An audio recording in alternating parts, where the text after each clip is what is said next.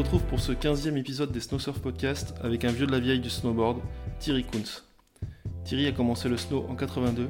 Il a été pro rider dans les années 80, une époque où des stations interdisaient encore de rider en snow. Il a créé une marque, Donuts, et lancé la division board de DC avant de travailler pour Quicksilver sur la côte basque. Avec lui, on discute pas mal de l'histoire du snowboard, de Sims et Burton dans les années 80 aux années folles des compétitions avec Terry Akonsen. On parle en particulier de Decker qu'il a bien connu, puisque c'était son premier sponsor en 88 et qu'il est désormais directeur de la marque. On réalise cet entretien dans les murs même de l'ancienne usine Nidecker à Rolles, au bord du lac Léman, à une trentaine de kilomètres de Genève, qui abrite désormais les opérations du groupe. C'est parti pour 45 minutes de discussion avec un Suisse qui en connaît un rayon sur le snowboard.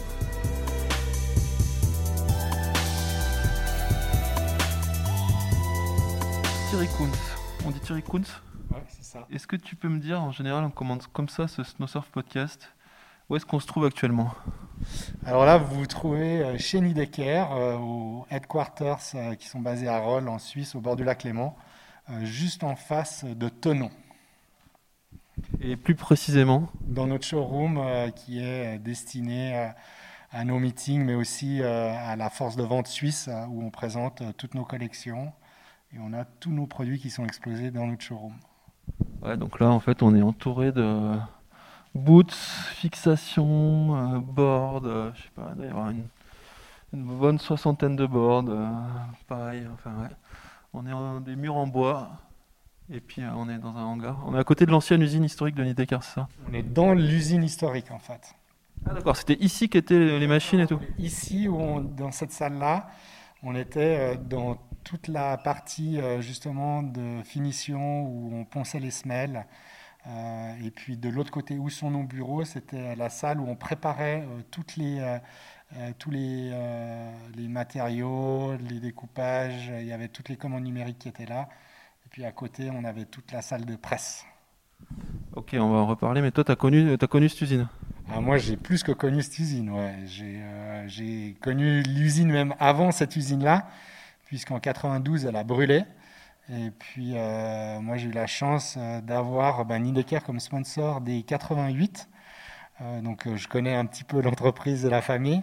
Et puis, en 92, euh, on a reconstruit cette usine-là. Et moi, j'ai commencé à travailler dans cette usine en 95 euh, en créant la marque Donut Snowboard avec l'aide de mon sponsor de l'époque qui était Nidecker. Attends, on va beaucoup trop vite. On, on rembobine. T'es né où? Tu viens d'où? Et comment. C'était quoi ta première journée en snowboard? Alors, euh, je m'appelle Thierry Kuntz, euh, je suis né en 71, je vais fêter mes 50 ans cette année. J'ai commencé le snowboard en 82 euh, euh, grâce au père d'un pote qui a ramené une planche Burton, performer de l'époque des US. Et puis, ben, on a commencé à, à essayer de monter sur un snowboard à côté du chalet après une bonne journée de ski. Et puis, je me suis vraiment mis au snowboard euh, corps et âme dès euh, 84. Et c'était où? Parce que tu, tu t'es genevois, toi, c'est ça? Moi, je viens de Genève. Ouais, je suis né à, à Genève, donc euh, j'ai commencé mes premiers pas de snowboard à Verbier, et puis après beaucoup dans les Grisons à Lensaride, Valbella, qui est un peu le fief euh, de, Burton de l'époque, euh, avec euh, les créateurs de la SSBS, qui sont la Swiss Snowboard School, et puis avait toute une équipe justement dans les Grisons qui était très très active à l'époque là-bas. Et puis ben, on a amené avec aussi une équipe de Genevois un peu le snowboard un peu plus dans, nos régions et dans des stations par exemple comme Verbier, où à l'époque à Verbier le, snowboard était souvent interdit. Ah ouais. Et comment ça se fait que des, des genevois, dans Verbier, je comprends, mais pourquoi Lanzaride Euh, parce que je- mon nom de famille c'est un, un nom de famille suisse-allemand, ah, et puis euh, mes parents, quoi, mon père était suisse-allemand donc et avait l'habitude d'aller dans les Grisons. Et euh, j'ai passé pas mal de temps dans ma jeunesse dans les Grisons et euh, c'est c'est une région de Suisse euh, que j'adore vraiment parce qu'il y a des, des stations juste incroyables là-bas. Et toi, tu parles suisse-allemand Je parle suisse-allemand aussi, ouais. Tu peux me dire, tu peux me dire un truc en suisse-allemand? J'ai fait une partie de ma scolarité en Suisse alémanique. euh, je veux dire euh, Grüezi zusammen pour dire bonjour à tous. Ah ouais, mais tu, tu parles couramment suisse-allemand, on peut pas savoir que t'es francophone ou? Oui, oui, on peut savoir que je suis francophone quand même. Quoi. Et puis, euh, je dois avouer que je parle pas souvent suisse-allemand et euh, encore moins l'allemand. et puis qu'avec le travail et, surtout ma carrière professionnelle, je parle beaucoup plus facilement anglais que, français. Et, et, du coup, donc 84, tu te mets vraiment à faire du snow. raconte un peu, c'était donc là quand même 84, c'était les précurseurs quoi. Il y avait quand même pas grand monde en snow. On avait déjà, c'était difficile de trouver du matériel. Euh, justement, on avait la chance d'avoir un pote. Euh, son père voyageait beaucoup aux États-Unis, donc nous ramenait euh, les premières planches. et puis il y avait deux trois shops qui ont commencé très vite à faire du snowboard à Genève. Il y avait un magasin qui s'appelle et qui existe toujours, qui s'appelait Hofstetter Sport, qui aujourd'hui est vraiment le, le, magasin de sport hyper luxe qu'on peut imaginer en Suisse, qui à l'époque étaient les premiers à amener justement des planches de snowboard, même des planches de skateboard. J'ai entendu pas mal de Français dans les années 70 qui venaient depuis Paris euh, euh, sur Genève pour acheter leur première planche de skate euh, en Suisse, parce que la Suisse a toujours eu un lien très très étroit avec les États-Unis. Moi, j'aime bien dire que la Suisse est un peu la Californie de, de l'Europe, même si on n'a pas d'océan, même si on va avoir une vague tout prochainement à, à l'AIA. Mais, euh, mais en fait, on a une relation, la Suisse a une relation très très forte avec les États-Unis, euh, due euh, bah, aux Nations Unies par exemple, aux ambassades, etc.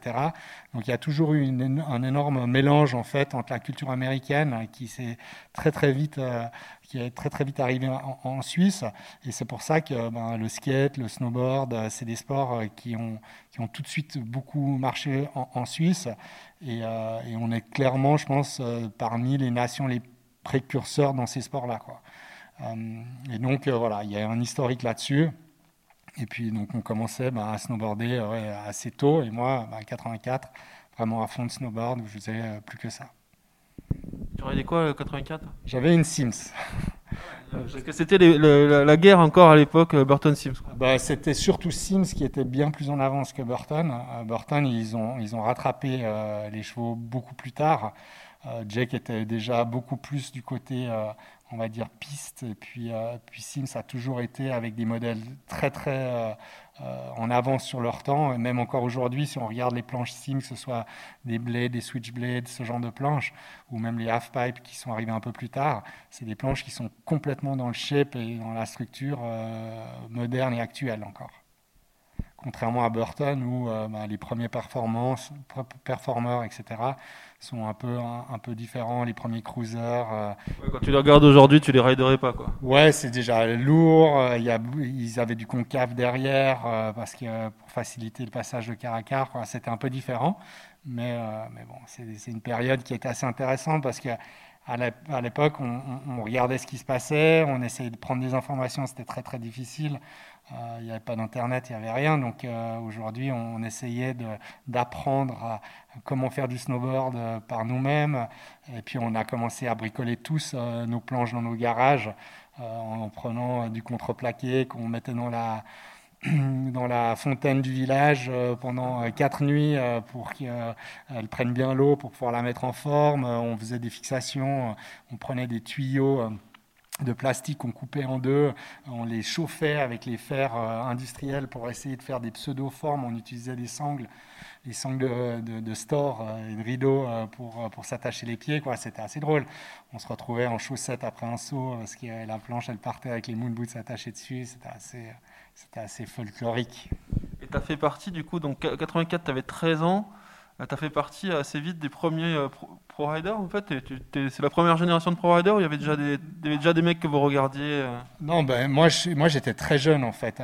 donc forcément, j'ai clairement commencé très tôt, mais je suis clairement pas dans cette première génération de Pro Rider. Euh, en Suisse, on avait euh, Fernandez qui était déjà beaucoup, qui, qui, était plus âgé, qui était à fond, qui était chez Sims. Il y avait Mickey Fru. C'était vraiment les premiers premiers riders internationaux qu'on avait en Suisse. Moi, je fais partie, on va dire, de la deuxième génération de, snowboarders avec euh, des Camille Brichet, des Bertie de Nervo, euh, tous ces, ces, gars que j'ai connus euh, et que j'ai rencontrés dans des compétitions improbables, au Molaison, par exemple, qui est une petite station dans les Alpes fribourgeoises où on avait une première compète de pipe en 86, si je ne me trompe pas, où un Bertie de Nervo, c'était son troisième jour de snowboard, il était en chaussures de ski, il essayait de faire un air, et puis, et puis on faisait des compètes où on se marrait tous. Et puis après, ben, tous ces gars-là, on s'est retrouvés, on a continué à, rider, on s'est retrouvés à, à faire le circuit ASF et faire des Coupes du Monde et, et continuer à rigoler ensemble. Et on continue toujours de rigoler ensemble. Ah ouais, du coup, ça, c'est les. C'est quoi en, gros ta trajectoire? Parce qu'après, tu es, parti sur la côte ouest, mais entre-temps, tu as fait quoi sur, sur un snowboard? Alors, moi, j'ai continué à faire mes études parce que j'étais dans une famille euh, où le snowboard, c'était pas euh, le sport le plus apprécié, on va dire. Tes parents, ils étaient des skieurs? Enfin, C'était quel genre? Mes parents étaient des skieurs. Mon père a adoré faire du ski toute sa vie. Euh, il aurait rêvé d'être professionnel de ski ou de donner des cours, etc. Donc, c'est pour ça qu'il m'a jamais trop embêté. Par contre, on fait partie de cette garde, on va dire, où à l'époque, euh, il fallait finir ses études, et puis qu'on avait un papier en poche, on pouvait se permettre d'essayer de, rigoler euh, et puis de profiter de la vie. Mais euh, pour mes parents et surtout pour ma mère, ça n'a jamais été un travail. Même encore aujourd'hui, je pense qu'elle ne sait pas vraiment ce que je fais. Et puis, elle se demande si j'ai eu un vrai travail, contrairement à une famille. Je viens d'une famille de banquiers où, euh, forcément bah, c'est un travail qui est un peu, un peu différent. Donc euh, j'ai jamais vraiment eu le support de mes parents par rapport à ça, même si euh, ils m'ont quand même bien autorisé de faire plein de choses, mais disons que euh, c'était pas c'était pas génial va rider voilà c'était faire du snowboard quand je leur ai dit moi à 17 ans j'aurais pu tout arrêter faire que du snowboard ils m'ont dit t'es gentil mais là tu vas finir tes études tu vas faire ton bac, tu vas aller euh, faire une école de commerce, puis quand tu auras tes papiers, ben, ben, tu feras ce que tu veux, puis tu te débrouilleras dans ta vie. Donc c'est ce que j'ai fait. Donc moi j'ai commencé les Coupes du Monde assez tard. Les compétitions, j'en faisais quelques-unes, mais c'était plus pour voir les potes et puis euh, passer des week-ends en potes. Et puis après, ben, j'ai eu la chance de pouvoir aller euh, sur le tour ISF, qui était la fédération de snowboard de l'époque. Euh, où ben, voilà, j'ai fait des Coupes du Monde euh, au Japon, aux États-Unis, en Europe. Euh, j'ai jamais été très bon en compétition. J'adorais faire des entraînements et puis tout lâcher aux entraînements. J'ai jamais été un très bon compétiteur. Puis aussi, j'avais la chance de pouvoir avoir un niveau pour aller en Coupe du Monde, mais j'aurais jamais pu prétendre à être champion du monde parce que j'avais pas les, les, qualités techniques, surtout qu'à l'époque, bah, les podiums, c'était souvent, euh, tout le monde se battait pour la deuxième place, euh, parce que Terrier euh, gagnait tout à, l'époque. Alors j'ai eu quelques, quelques petits résultats, mais ça reste anecdotique par rapport au nombre de compétitions que j'ai faites. C'était quoi ta spécialité? C'est quoi tes bons souvenirs? Moi, je faisais du half-pipe. moi, mes bons souvenirs, ça a été... ça a été J'en ai, ai, ai, plein. C'est euh, des compétitions euh, dans des stations euh, qui pensaient que le snowboard, c'était comme le ski alpin. là, par exemple, Madonna di Campiglio en, Italie, où la première année, ils avaient organisé une Coupe du Monde de snowboard. Ils étaient tout contents. Ils avaient mis les petits plats dans les grands pour accueillir tout, tout, tout, le monde du snowboard. et puis, ils s'étaient dit, ah, mais pour la soirée d'inauguration, on va faire euh, une soirée euh, jusqu'en boîte de nuit euh, parce que c'est des jeunes, ils font du snowboard, c'est super. Et puis c'est open bar jusqu'à minuit.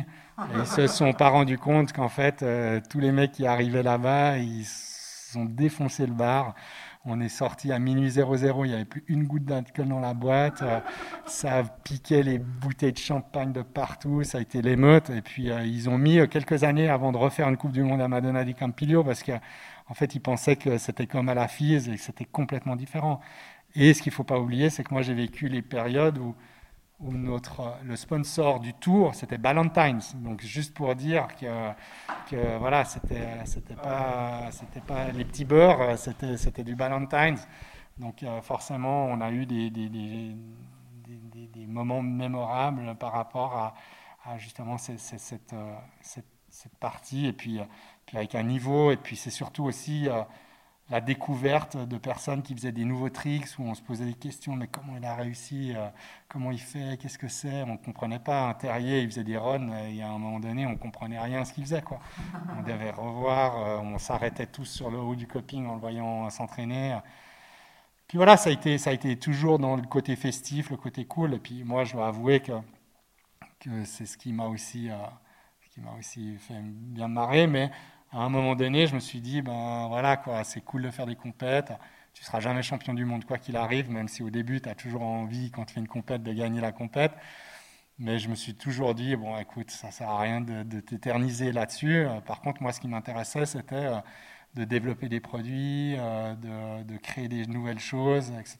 Et donc, à 25 ans, en 95, j'ai été voir Monsieur Nidecker, qui, était, qui est le papa de, Henri Xavier Cédric, puis je, lui ai dit, ben voilà, écoutez, moi j'ai envie de créer une marque de freestyle, euh, euh, une marque de freestyle polyvalente. voilà mon idée. Vous, avec Nidecker, vous êtes une marque euh, très mainstream.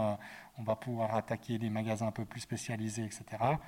Puis il a dit, bingo, vas-y, je te laisse les clés du bateau.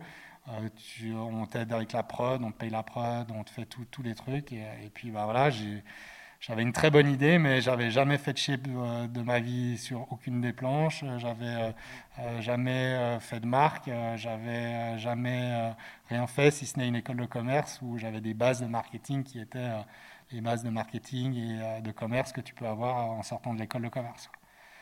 Donc voilà, ça a été un super apprentissage. Ça, cette marque, euh, c'était Donuts, que les, plus jeunes d'entre nous ne connaissent pas, mais euh, voilà. Et moi qui ai commencé en 92, euh, je comprends très très bien de Donuts. Donc voilà, c'était une, petite marque qu'on avait qu'on avait faite. On, arrivait à en vendre un peu partout dans le monde. après, ça restait petit, mais quand je vois les, les quantités qu'on faisait à l'époque, c'était petit, mais aujourd'hui, ça serait déjà une marque beaucoup plus beaucoup plus grande avec les mêmes quantités. Euh, et, euh, et, voilà, on a eu des riders français comme euh, Fils Routin. on, a, créé des planches, les premières planches avec du chanvre. On a utilisé de la fibre de chanvre avec une vraie feuille de cannabis incrustée dedans, qui s'appelait le modèle ultralight. il y a plein de trucs qui ont été faits où je me suis vraiment éclaté à, dessiner des, planches, à penser à des choses. Puis j'avais la, chance d'être dans une infrastructure avec une usine incroyable où on est aujourd'hui. C'est l'usine dont tu parlais. Hein. Exactement, où euh, ben, on arrivait à dessiner euh, une planche. Euh, le, lendemain matin, on partait, on faisait le moule en bois, on faisait le proto, puis l'après-midi, on pouvait aller rider soit dans le Jura, soit dans les Alpes, la planche. et puis ça nous permettait d'inventer des choses complètement folles et puis de faire des tests qui, qui, qui aujourd'hui sont beaucoup plus compliqués à réaliser. Et puis on avait une équipe ici en interne qui était folle, quoi, avec euh, bah, Radiguet qui euh, clairement est, le mec qui m'a tout appris euh, sur le shape, sur. Stéphane Radiguet qui, qui a fait beaucoup de choses ensuite, hein, Dronzag, etc. Ça a commencé là. C'était le, le, shaper officiel de Nidecker et, et, on a fait des choses incroyables. Et c'est une personne qui qui était tellement pointilleux, tellement perfectionniste, qu'il l'est toujours, mais en tout cas à l'époque, et qui m'a vraiment appris en grande partie tout ce que je sais aujourd'hui sur le shape et euh, sur, euh, sur, sur les boards. Et ça a été euh, pour moi clairement une personne qui a, qui a été très inspirante. Après, Monsieur Nidecker, j'aime bien dire Monsieur Nidecker parce qu'il s'appelle aussi Henri comme, comme, comme le fils. Bah, ça a été aussi une personne qui était très dans la technique. on a passé des heures et des heures à faire des moules. moi, j'ai fait des formes de moules dans les ateliers.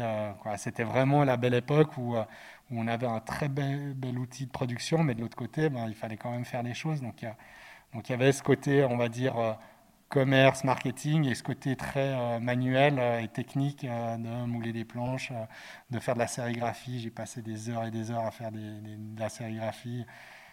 Donc, donc voilà, c'est que des bons, bons souvenirs. Puis en 2003, ben, on, a... on revient à 2003, mais excuse-moi, je t'interromps, mais ce qui me, ce qui me frappe un peu, et je ne connaissais pas du tout cette histoire, c'est que du coup, Donuts, c'est le premier spin-off de Denis Decker longtemps avant euh, ben, ce qu'on connaît aujourd'hui, les Jones, les Yes et tout ça, quoi, qui est devenu un modèle pour l'entreprise. Exactement. Ça a été euh, clairement euh, la première marque qu'on a faite au sein. On n'appelait pas ça le groupe, rien du tout. C'était vraiment, on a, on a, on a, créé ça. et puis après, en 2003, justement, ben, on a dû un peu choisir. Moi, j'avais de la peine parce qu'en 2001, le père m'avait demandé de m'occuper encore du marketing pour Nidecker et tout. Ça a été pour moi deux années un peu compliquées parce qu'il fallait pouvoir justement euh, mixer entre euh, ce que tu dois faire pour celui qui te paye ton salaire et puis ce que tu dois faire pour tes propres envies. Et puis, euh, c'est toujours un peu difficile parce que les bonnes idées, déjà, ça ne tombe pas tous les jours. Puis avoir une bonne idée, de toujours avoir cette, ce, duel entre est-ce que je le mets chez Nidecker, est-ce que je le garde chez Donuts, est-ce que je fais ci, est-ce que je fais ça. Euh, on avait aussi pas mal de pression des distributeurs qui disaient souvent, mais pourquoi vous ne faites pas des décos comme à la Donut chez Nidecker euh, C'était des, grandes discussions un peu en interne un peu compliquées. Puis en 2003, on a décidé de tout réunifier sous NDK, euh, où on a vraiment lancé tout le côté freestyle chez Nideker qui s'appelait NDK, avec aussi de nouveau bah, des Stéphane Routin qui sont passés de Donuts à Nideker. Euh, il y avait un team Nideker qui était à l'époque hyper fort aussi. Et puis en 2006, euh, bah, ça faisait quand même quelques années que j'étais que j'étais dans la maison. Et puis j'ai décidé de partir. Et puis, et puis je suis parti pour aller travailler dans le Pays Basque. C'est là que tu as changé un peu d'éléments, quoi. Ouais, en fait, pas vraiment. Euh, parce que j'étais engagé par euh, DC Shoes pour lancer la collection de snowboard qu'ils lançait. Euh, ce que j'ai fait pendant six mois. Puis au bout de six mois, Pierre Agnès, qui était le, patron de, de Quicksilver Europe, m'a demandé de prendre le marketing pour DC, tout sport confondu. Euh, pour l'Europe. Et puis euh, j'ai commencé à faire ça. Euh, et puis on a eu les belles, belles années d'ici avec des projets qu'on a fait qui étaient, qui étaient assez dingues. Tu as quand même pris d'ici, c'était une marque anecdotique inconnue en France. Ouais, on a, on a fait un chiffre d'affaires qui à l'époque faisait pas grand chose pour faire quasiment, ouais, je pense, 8, 10 fois le chiffre d'affaires que quand je suis parti de chez DC, je pense qu'on faisait 8, ouais, en tout cas bien 8 fois le chiffre d'affaires que ce qu'on avait fait, ce qu'on faisait quand j'ai commencé chez eux. C'était une marque en croissance, mais bon, c'est quand même. Euh, ah, tu l'as pris à ce moment-là. Ouais, j'ai pris là. Après, on avait une équipe incroyable. C'était, ça, ça a été une période de ma vie qui a été, euh, qui a été hyper drôle. Euh, parce, que, parce que déjà, j'ai toujours dit que j'allais un jour habiter dans le Pays Basque. Euh, ah euh, euh, enfant genevois d'un père suisse allemand, tu savais qu'un jour tu descendrais voir les vagues En fait, la première fois que je suis descendu dans le Pays-Bas, je devais avoir 17 ans et je suis tombé amoureux de la région et j'ai toujours dit un jour j'habiterai là-bas. Et puis quand j'ai eu cette opportunité-là, j'avais d'autres opportunités de, de, travail qui étaient beaucoup moins euh, cool, mais peut-être beaucoup plus lucratif. Euh, il y avait des, voilà, pour une marque de monde, pour le CIO, pour pas mal de petits trucs. J'avais pas, pas mal de touches, et puis j'ai décidé de partir dans le Pays Basque parce que j'avais envie de découvrir et puis de vivre euh, le lifestyle du Pays Basque. Ah, puis bon, le siège de Quicksilver Saint-Jean-de-Luz, c'est quand même un. Ouais. Après, ce qu'il faut savoir, c'est que j'ai aussi un attachement très particulier avec avec Quicksilver. Euh, parce que euh, c'était mon sponsor de l'époque en habit euh, quand je faisais des Coupes du Monde et j'ai signé chez eux, c'était en 92. donc forcément, voilà, moi j'ai toujours été assez fidèle avec mes sponsors, travailler pour eux, essayer de rendre l'appareil un peu. Et puis, euh, bah voilà, j'ai fait euh, le marketing euh, d'ici pendant quelques années. On a créé bah, les Shred Days, les snowparks, d'abord aux Ouches, à 43, et puis après à Meribel. on avait, moi, j'avais une équipe avec moi qui était, qui était incroyable. le développement du snowboard, tu, tu, suivais de près ou tu déléguais En fait, on avait des, on a, moi, en fait, je m'occupais du marketing pour tous les sports. et puis après, avec moi, j'avais une équipe où on avait, ben, chaque euh, personne était responsable euh, d'un secteur chez DC. On avait Ruben Garcia qui s'occupait du skate, qui était quand même euh, à la base, quoi, qui est toujours le, le, plus gros morceau de chez DC. Mais après, tout ce qui était snow, qui était très très fort, parce que Ken Block euh, on ne va pas refaire tout l'historique de, DC, mais avec le Mountain Lab, euh, nous on avait créé notre lab ben, justement avec ARA43. Euh, Alex Maillet, qui, est aujourd'hui chez Ruka, ben, c'était lui qui s'occupait de tout ce qui était snow. Après on avait tout ce qui était lifestyle, on avait une galerie d'art à Paris, avec un... on a vraiment eu les belles années avec Manu Labadi qui s'en occupait. Et puis j'avais toute une équipe ben, avec moi euh, qui était hyper euh, enthousiaste, efficace. Euh, on a fait des trucs aussi assez de dingo quand, on y pense. Et puis après, en 2013, il y a eu pas mal de changements au sein du groupe. ça a été racheté, ça a été refondé, reboosté. Et là, on m'a proposé ben, de m'occuper de tout ce qui était Snow pour le monde, donc global, marketing Snow pour Quicksilver, Roxy et DC. Euh, et puis j'ai fait ça jusqu'en 2015, euh, où euh, où après, ben, les enfants Nidecker sont venus euh, discuter avec moi pour m'appeler. Euh... écoute, euh, ça serait cool, on a des plein de projets, on a lancé Yes qui commence à bien marcher, on a Jones qui est à fond, euh, on a Now, mais bon, la marque Nidecker, ça fait longtemps que on s'en occupe pas trop parce qu'on a tellement de choses à faire avec toutes les autres marques, mais on aimerait quand même qu'elle soit présente, puis qu'elle soit représentative, etc. Donc ils m'ont demandé de de venir réorganiser un peu, un peu le truc et puis, euh, et puis de relancer euh, clairement la marque Nidecker. Et puis après, ben, moi, je suis arrivé fort de mon expérience aussi. Euh. toi, 2015, c'était, c'était des années où tu avais eu ta, dose de Sud-Ouest, on va dire, tu avais envie de retrouver ton pays ou... Non, alors honnêtement, si, je, rêverais de retourner dans le Sud-Ouest, les raisons qui m'ont fait bouger, ben, elles sont multiples. Euh, elles sont euh, déjà par l'intérêt du travail et du challenge. Euh, je pense que je dois clairement quelque chose à, à Nidecker. C'est eux qui m'ont sponsorisé les premiers, c'est eux qui m'ont permis de vivre tout ce que j'ai vécu, d'apprendre, de lancer des notes. J'avais cette, aussi cette envie de pouvoir redonner un peu quelque chose à, une marque qui m'avait tellement donné et, sans forcément trop attendre de moi. Donc, euh, j'avais vraiment envie de remettre ça. C'est une marque qui clairement me parle énormément puisque je l'ai connue euh, depuis, euh, depuis, presque le début début. Et puis, et puis voilà, c'est un nouveau challenge. j'avais envie de, bouger. chez Quicksilver, il y a plein de choses qui étaient là, qui s'étaient mis en place, pas mal de politique. Et moi, je suis pas forcément la personne la plus à même de faire trop de politique. Donc euh, j'estime que quand on engage quelqu'un, ben, il doit dire ce qu'il a à dire, euh, que ça plaise ou que ça ne plaise pas. après, ça ne veut pas dire que ce qu'il dit, on doit le faire ou pas, mais au moins qu'on écoute un peu, euh, un peu les personnes. J'ai eu un peu des frustrations à gauche, à droite, mais bon, ça, je pense que, je pense que c'était aussi avec tout ce remodelage de l'entreprise, ce gros groupe, c'était toujours un peu compliqué. Une relation aussi un peu parfois conflictuelle avec les États-Unis, parce que, parce que même si tu avais le lead, tu devais toujours de mettre les ricains dans la poche, etc. etc. Bon, c'était un peu plus compliqué. Et puis, euh, et puis ben, c'était un projet qui m'intéressait. Puis après, au niveau personnel, euh, il y a aussi quelques raisons qui m'ont fait avoir envie de revenir en Suisse, même si j'ai un attachement très fort avec le Pays Basque. J'ai encore une maison là-bas, j'aime passer beaucoup de temps là-bas.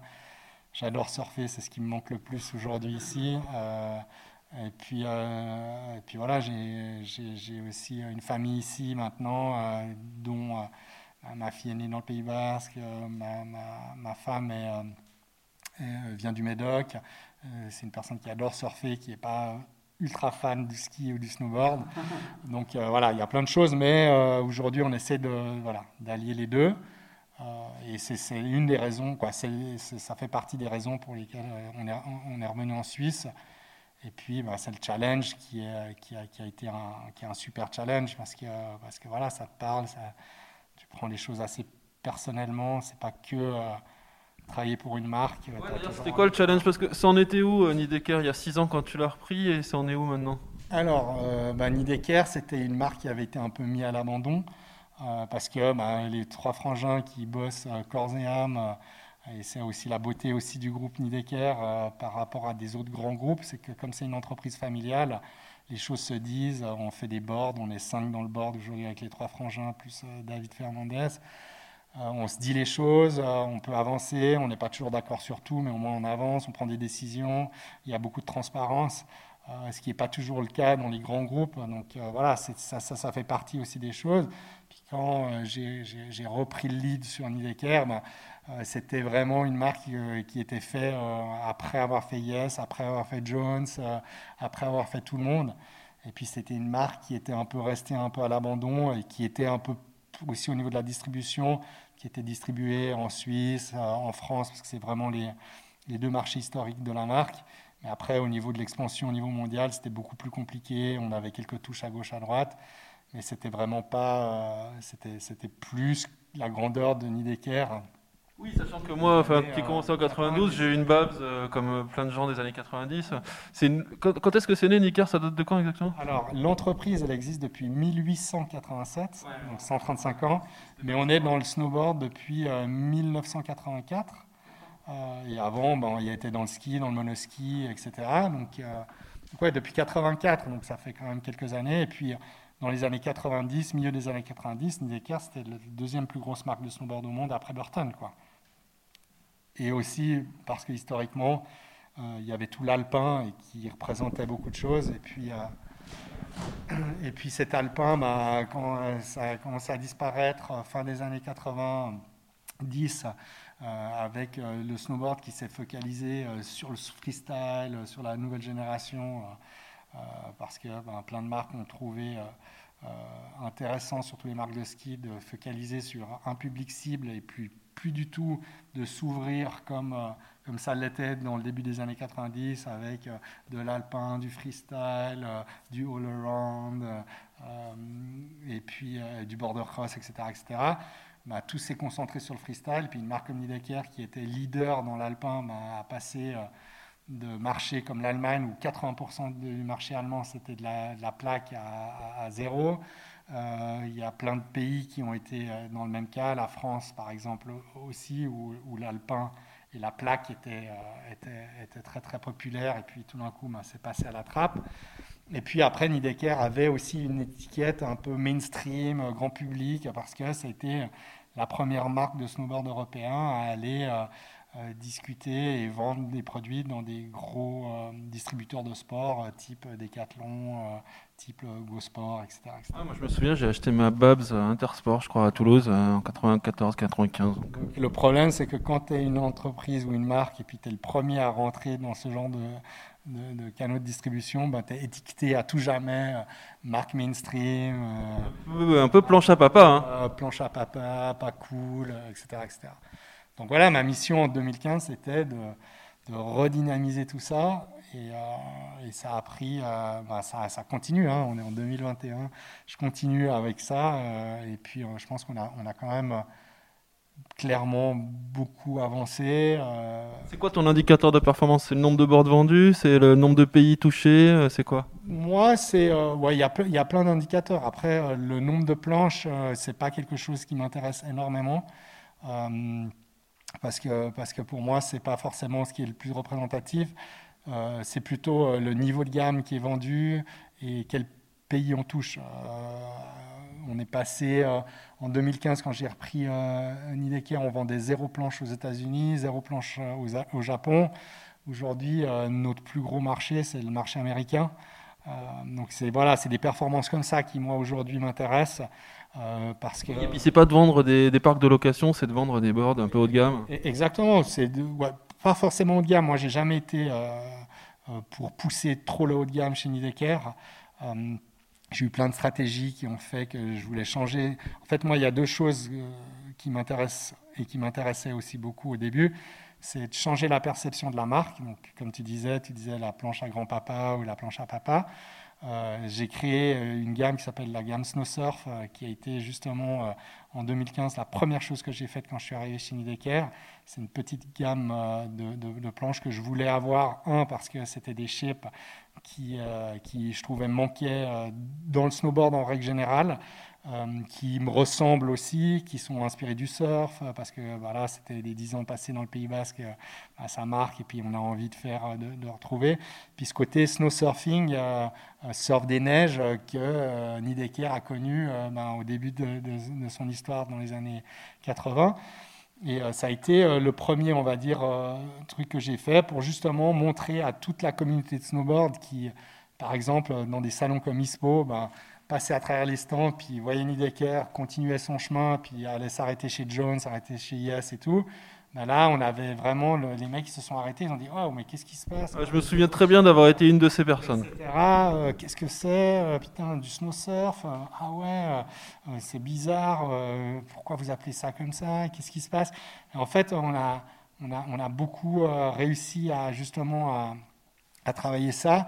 Euh, moi, je me suis inspiré beaucoup du Japon. J'ai eu la chance de voyager Japon, pas mal de fois au Japon. Et j'avais vraiment envie d'avoir euh, ce côté euh, très, très voilà, snow surfing. Donc, c'est la première chose que j'ai faite pour, pour, pour, attirer, en fait, en gros, toute, toute cette industrie qui, qui regardait plus forcément Nidecker dans les yeux. Puis, à travers ça, ben, petit à petit, on a recommencé à tout retravailler. Tout le branding de la marque, on a changé le logo, on a changé le positionnement, on a changé tous les graphismes, on a recréé des, plein de petites structures de planches, plein de petites choses au fur et à mesure, en fait, des petites séries. donc les Snow Surf, c'est la deuxième génération aujourd'hui. On a créé tout ce qu'on appelle les classic series, qui sont euh, des anciens graphismes avec des nouveaux shapes. Euh, on a relancé un monoski. Euh, pour l'année prochaine, on a une paire de skis en collaboration avec Movement. on a créé une nouvelle série qui sort l'hiver prochain qui s'appelle Instinct Series, où on a beaucoup travaillé dessus, qui utilise le biomimétisme. qui est l'inspiration de la nature, l'étude de la nature, et essayer de trouver des techniques justement pour, pour améliorer les performances à travers la nature. Euh, les choses les plus connues euh, dans, l'univers, c'est euh, par exemple les trains japonais qui vont très vite. ils ont utilisé la forme du bec d'un oiseau pour justement euh, pouvoir euh, traverser les tunnels sans qu'il y ait de bruit, euh, les ailes d'avion qui sont relevées comme les ailes d'aigle. On a vraiment commencé à travailler sur ça en essayant de dire, OK, qu'est-ce qu'on doit faire, qu'est-ce qu'on veut faire? Et voilà, c'est des process qui sont hyper intéressants parce que ça va au-delà de, dire, ah, je fais une planche à 399 pour ce client cible, pour ce magasin-là. On essaye de, voilà, de, s'éclater aussi comme ça et d'aller chercher des autres clients et puis d'aller titiller justement des gens qui ne sont pas forcément des, des Nidecker mainstream riders avec des gens qui vont avoir un peu de curiosité, un peu d'intérêt, puis de voir que bah, les choses avancent et marchent. Tout en gardant quand même euh, cette, identité Nidecker qui est quand même hyper ancrée. Quoi. Tout, enfin, toute une génération a grandi avec ces bornes. Ah mais complètement, et on ne veut pas changer. Pour... Moi, je ne changerai jamais rien. Je suis hyper fier des Nidecker. Euh, il y a des boards là, je vois encore, il y a des Megalites, il y a des boards qu'on connaît bien. Ah, ben, on, est, on est resté complètement ancré là-dedans. Euh, mais par contre, voilà, on, va, on a été aussi chercher des petites nouveautés. Euh, on a été apporter des choses que, que l'industrie n'a pas forcément l'habitude de faire. Et ce qui est assez drôle, c'est que historiquement parlant, Nidecker a toujours été dans cette, dans, dans cette manière de penser. Il y a plein de gens qui ne savent même pas un millième de tout ce que Nidecker a apporté dans le snowboard à l'époque. Euh, un exemple concret, euh, les inserts 4 par 2. Donc à l'époque, tout le monde, quand on a commencé à mettre des inserts au centre des planches, c'était 4 par 4. mais le 4 par 2, c'est quelque chose qu'on a développé chez Nidecker. On a été les premiers à les mettre sur le marché. Aujourd'hui, c'est un standard pour toute marque de snowboard. Et voilà, ça fait partie de. Quelle année ça, j'ai envie de dire, ça doit être 93, peut-être 92, 93. Euh, on a été euh, les premiers à faire des constructions mix cap sandwich. Euh, on a été les premiers. on parle aujourd'hui de rocker. à l'époque, la, la, planche de, freestyle, on avait déjà du rocker. On appelait ça le double flex control. Mais aujourd'hui, c'est un, rocker. Il y a plein de choses qui ont été faites qui, euh, qui aujourd'hui n'ont jamais forcément été marketés parce que ça fait partie justement de peut-être ce, côté très suisse. On ne dit pas grand-chose, on fait les choses euh, et puis on n'a pas envie de forcément le crier sur les toits. Mais il y a plein, plein de choses qui, euh, qui, sont, qui sont là et c'est assez amusant de voir aujourd'hui l'industrie du snowboard qui est là. Ouais, on a créé un nouveau truc incroyable. Puis tu es là, tu es gentil, mais ça existait depuis 15 ans, 20 ans, etc. Donc, donc voilà, on essaie quand même d'aller chercher de la nouveauté, d'aller chercher des, nouvelles histoires. Et puis, euh, Sachant que toi, quand tu es arrivé en 2015, tu retrouvais une boîte que tu connaissais bien, mais qui avait complètement changé. C'est-à-dire qu'aujourd'hui, tu le disais tout à l'heure, vous êtes cinq au bord du groupe Nidecker. Il y a les trois frangins qui s'occupent chacun de marques différentes.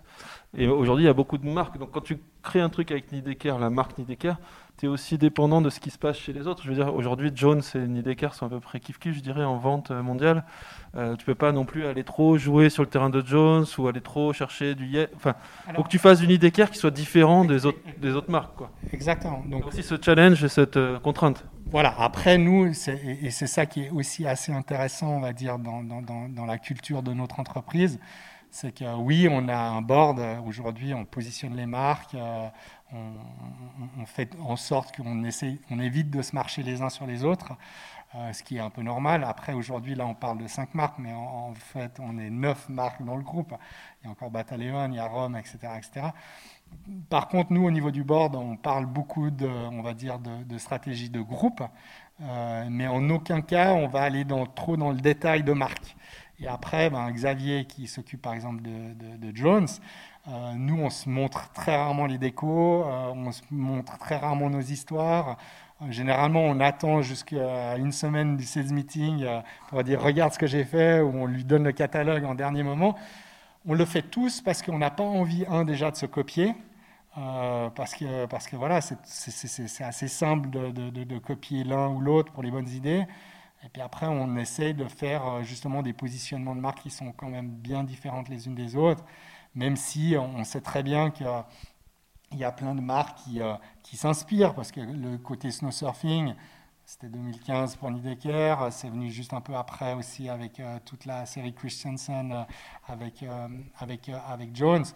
Forcément, un mec comme Jeremy, il a regardé ce qui se passait ailleurs, mais pas plus que ce qu'on va regarder chez Burton, chez Nitro, chez les autres. C'est euh, l'industrie qui, quoi qu'il arrive, se regarde. Mais par contre, nous, on a une règle en interne, c'est justement d'éviter de se copier. Euh. Et puis si un a une bonne idée, souvent, ben, on lui laisse la primeur de faire cette bonne idée-là, parce que, parce que, parce que voilà, on ne on va pas dire ah c'est un super truc, non tu le prends pas pour yes, on va le mettre chez une décaire ou vice versa. Chacun fait ses trucs dans son coin, on monte nos trucs à la fin. Après, euh, chaque marque a, vraiment son univers de jeu. Euh, c'est clair que, que, même si on retrouve par exemple des modèles en bois chez Nidecker, euh, on ne va pas dire ah bon, on va faire comme Jones, on va mettre du bois partout parce que, parce que ça marche chez Jones, on va faire du bois partout. Donc, donc vous voilà. de trouver votre, votre truc.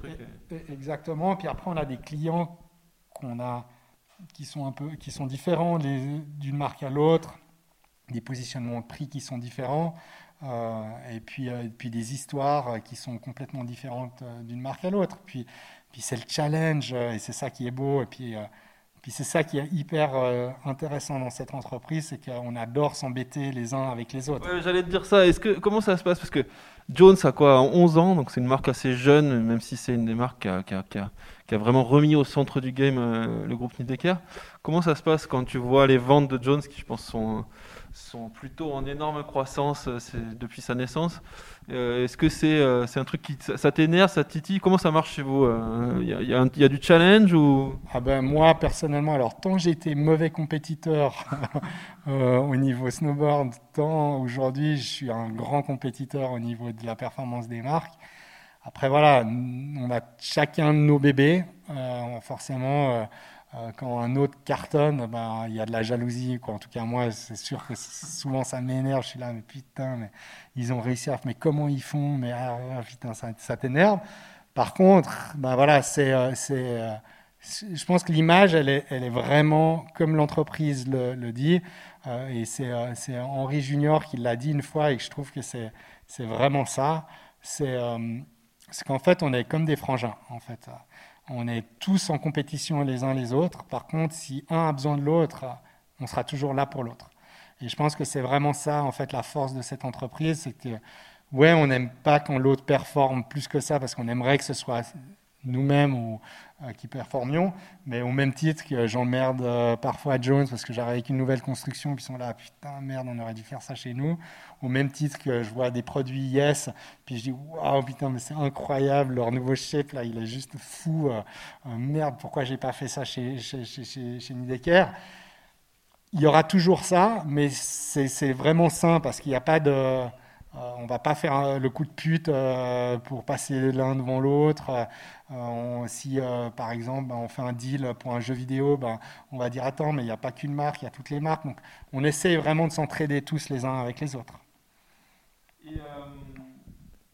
ça va être ma dernière question parce que je le retourne quand même. Mais c'est une question un peu piège. Je ne sais pas si tu vas comment tu vas y réagir, pour toi, c'est quoi un bon snowboard? Aujourd'hui Est-ce qu'on est doit parler de technique, de feeling? Est-ce que tu vois, tu parlais des boards de Sims des années, du début des années 80 euh, Moi, j'ai tendance à dire que si tu prends une board d'il y a 10 ans, moi, je mets bien au défi des gens de trouver une différence de ride. Tu vois, bon, aujourd'hui, on était on raidait avec Xavier et, Tom à, à, Morgin dans de la bonne poudre. Euh, j'ai gradé une super board, hein. j'étais très très bien sur la Stratos, elle était géniale, mais je veux dire, Ouais, c'est bon. Je, je, remets tout ce que j'ai posé comme question après, mais c'est quoi pour toi un bon snowboard aujourd'hui? Alors, alors, je pense que, je pense que, en tout cas pour mon point de vue, il y a une grande différence entre les marques et entre les, les, euh, feelings. Euh, forcément, je vais prêcher pour ma paroisse, mais euh, moi j'ai la chance chez Nidecker de travailler avec Antoine Floquet, qui, qui, fait beaucoup de shape pour Nidecker. On, parle beaucoup sur les shapes ensemble parce que moi malheureusement j'ai pas pas le temps de m'occuper de tout ça puis et puis aujourd'hui il est bien bien meilleur que moi sur plein de sujets euh, mais par contre, j'ai toujours mon, petit point de vue et puis mes petites remarques à, faire. Euh, mais, euh, mais je pense que voilà, c'est une question de feeling. Nous, Nidecker, on est une marque dont l'ADN, on aime que ça tourne, on aime que ça tienne sur la neige dure. On a une vision très alpine du snowboard, contrairement aux, aux Américains. Euh, et Jones en fait partie, qui ont une vision beaucoup plus américaine du snowboard. Ça a toujours été le cas. Hein. Ce qu'il faut jamais oublier, c'est que le snowboard, c'est parti aux États-Unis euh, avec euh, des planches faites pour les conditions américaines. C'est venu en Europe après avec l'industrie du ski qui était très forte en Europe, qui a apporté ben, l'écart, la semelle, les fibres, les rayons courts, tous ces côtés très tournants. Et Radiguet fait clairement partie de, des gens qui sont des précurseurs dans tout ça. Euh, et puis après, ben, c'est passé au Japon avec le côté un peu euh, plus surfy, euh, pow pow, jap pow, etc. Et puis c'est revenu en Europe, revenu aux États-Unis. Puis aujourd'hui, c'est un mix de tout ce genre de choses. Donc chaque marque a une, une, spécialité. moi, par exemple, il y a des planches chez mes, petits copains de marque que je n'aime pas du tout, au même titre que je pense qu'eux n'aiment pas du tout ce qu'on fait. Et euh, pour dire qu'est-ce que c'est qu'une bonne planche, alors dans la poudreuse, je pense que même une porte de toilette euh, aujourd'hui, ça fonctionne. Euh, après, sur la piste dure, sur, sur l'équilibre d'une planche, etc., il y a quelques, quelques petits tricks que chaque entreprise et compagnie ont. Nous, on travaille énormément sur les rayons, on travaille sur, sur, sur, adoucir les points de contact, sur le passage de car à car, sur le côté très grippant des planches. et puis après, ben, c'est des feelings, pied arrière, pied avant, etc. Donc, donc je pense qu'il y a clairement des meilleurs snowboards que d'autres. Après, euh, il y a des marques euh, que moi j'essaye, euh, malheureusement cette année c'est plus compliqué, mais normalement on essaye toutes les planches qu'on trouve intéressantes chez la concurrence. Et il y a plein de planches qui fonctionnent. Après, une planche qui marche bien pour moi, c'est une planche qui doit bien carver, qui doit être agréable et où tu ne dois pas batailler. Et puis c'est une planche qui, qui doit avoir euh, un, style de snowboard, on va dire, un peu plus pied arrière. Ça, c'est mon goût personnel. Et puis, et puis après, en fonction de ça, je pense que voilà, c'est là où on décide qu'est-ce qui est bien pour soi ou pas, pas bien pour soi. Et c'est la même chose dans le surf. Aujourd'hui, ben, il y a des gens qui vont adorer des planches hyper fines, courtes, euh, hyper légères. Il y en a qui aiment les paquebots, il y en a qui aiment les planches entre deux parce que, comme moi, on a un peu de poids, donc on est obligé de compenser l'épaisseur de la planche avec le volume. Voilà, c'est ce genre de choses. Euh, et, moi, aujourd'hui, je pense que ben, chez Nidecker, euh, on essaie vraiment de retranscrire ce que moi j'aime dans le snowboard. Et à nouveau, c'est des planches qui font des beaux virages, qui tournent, qui crochent. Euh, le rocker, on ne l'utilise pas forcément comme les autres marques avec beaucoup de rockers où justement ça manque un peu d'appui. par contre, bah voilà, le jour où vous ridez dans 50 de poudre, une planche avec beaucoup de rockers, c'est plus agréable qu'une planche full cambre. Et encore, bon voilà, c'est plein de choses comme ça qui, sont là. Euh, moi, j'aime quand ça tourne, euh, j'aime euh, quand les rayons sont courts, j'aime quand les stands sont pas à, 70 cm d'écart, j'aime mettre de l'angle. et même si je viens du freestyle, parce qu'à l'époque, bah, notre manière de rider, on avait des stands assez courts. Un Terry Atkinson, qui a été de loin le freestyler le plus le plus performant de l'époque et encore aujourd'hui, euh, il, est, toujours bien présent. C'est un mec avait 48 de stance euh, avec euh, plus 25, plus 5 et qui n'était pas à la mode américaine, à la Del Berg Co. qui nous font bien rire parce que Dale, c'est c'est quand même devenu le rep Nidecker en Californie. Donc, euh, ce, qui est, assez cool, on se rappelle de, mon souvenir qui avait ben, moins 15 plus 15 euh, avec 70 d'écart. Donc, euh, voilà. pour répondre à la question rapidement, je pense que c'est une question de goût, c'est une question de personnalité. après, ouais, il y a des planches qui ont été shapées il y a 20 ans qui sont toujours d'actualité. Euh, et je pense qu'aujourd'hui, il y a des planches d'aujourd'hui qui seront toujours d'actualité dans 20 ans, comme il y a des planches aujourd'hui qui, dans 20 ans, seront complètement dépassées. Mais le plus important pour moi dans le snowboard, et c'est la beauté du snowboard aujourd'hui, euh, et je pense que l'Europe est en train de se réveiller, en train de revoir le snowboard de, plus en plus sur les pistes, c'est qu'en fait, euh, on a recréé, grâce à des marques comme Jones, par exemple, dès 2008, une panoplie de différence entre les planches qui sont plus comme dans les années 2000, un twin tip, centré, taileron, euh, noseron. Euh, aujourd'hui, il y a des planches pied arrière, des planches plus centrées, euh, il y a des planches avec de nouveau des planches asymétriques, il y a des planches de freeride, il y a des planches de free il y a des planches de freestyle, il y a des planches de poudre. Il y a, plein, de choses aujourd'hui qui, qui, qui, arrivent sur le marché. Et plus on aura de diversité, plus on va toucher des gens qui vont rider de plus en plus et appartenir aussi à, une sorte de, clan, on va dire, de type de rider, comme on l'a dans le surf, avec les longboarders, les single fins, euh, les, euh, les, mecs qui aiment les shortboards, euh, les mecs qui aiment les board old school, les nouvelles planches, les planches bientôt de freestyle, parce qu'avec les piscines à vagues, il y aura des planches twin tip qui vont arriver avec des ailerons dans tous les sens voilà, c'est cette diversité qui fait que voilà, le sport est beau. Le snowboard s'est reclus pendant une quinzaine d'années dans ce côté freestyle, euh, perdu de saveur, où le seul truc qu'il fallait faire, c'est monter sur une barre en fer ou sur un mur en béton euh, dans une ville. Aujourd'hui, ben, on a des nouveaux feelings. Et ce qui est marrant, c'est que tous les gars qui ont snowboardé avec moi dans les années 90, qui se sont remis il y a une année, trois ans, on va dire les cinq dernières années au snowboard, bah, il retrouve des sensations en disant Waouh, putain, je m'éclate de nouveau, enfin une planche pour moi. Euh, aussi la déco, putain, il n'y a plus euh, que de la tête de mort ou une meuf à poil sur la. sur la, Voilà, parce que les choses ont, changé, les choses ont passé. Puis il y a toute cette nouvelle génération qui est hyper enthousiaste. Moi, ma fille, elle a 7 ans. Euh, elle adore faire du snowboard, même si je l'ai poussé et forcé à faire du ski au début. Tous ses potes, ils veulent faire du snowboard. Moi, mon fils, il croit que le ski, c'est pour les filles parce que sa mère et sa sœur font du, ski et moi, je fais du snowboard hein, et il veut surtout pas faire de ski. ben voilà, mais il y a toute une nouvelle génération qui revient. Et puis, puis voilà, ce qui est beau, c'est cette diversité. Et cette diversité, elle existe à travers les marques, elle, elle existe à travers le groupe Nidecker parce que plein de marques différentes. Et puis, euh, puis, euh, puis on s'éclate, puis c'est ça qui est beau, quoi. Eh ben, merci beaucoup Thierry pour euh, ce petit morceau d'histoire du snowboard avec toi et avec toutes les boards Nidecker qui nous entourent, hein, parce que depuis tout à l'heure on parle, moi je regarde les boards en même temps. merci. Merci à vous.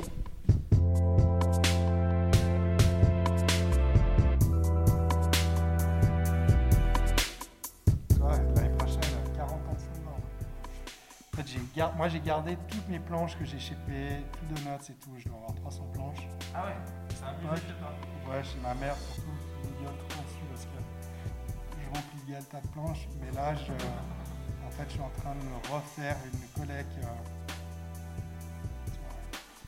ah ouais Ah, génial Alors, ouais, mais ça, ça, regarde, c'est celle-là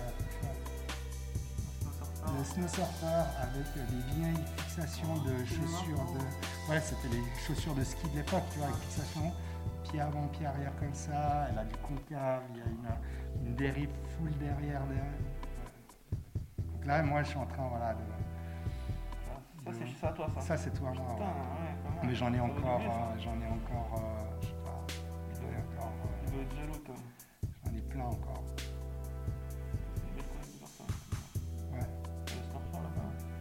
J'ai encore euh, Cruiser et Ça, tu les as vendus ces bords Non, ça, je, ça, ça, je les ai rachetés. Ouais. J'ai tout racheté aux US. Je suis tombé sur, euh, sur un autre passionné de football qui, qui, vendait sa collecte. Et puis j'ai fait un coup, euh, mon coup, et j'ai investi là-dedans.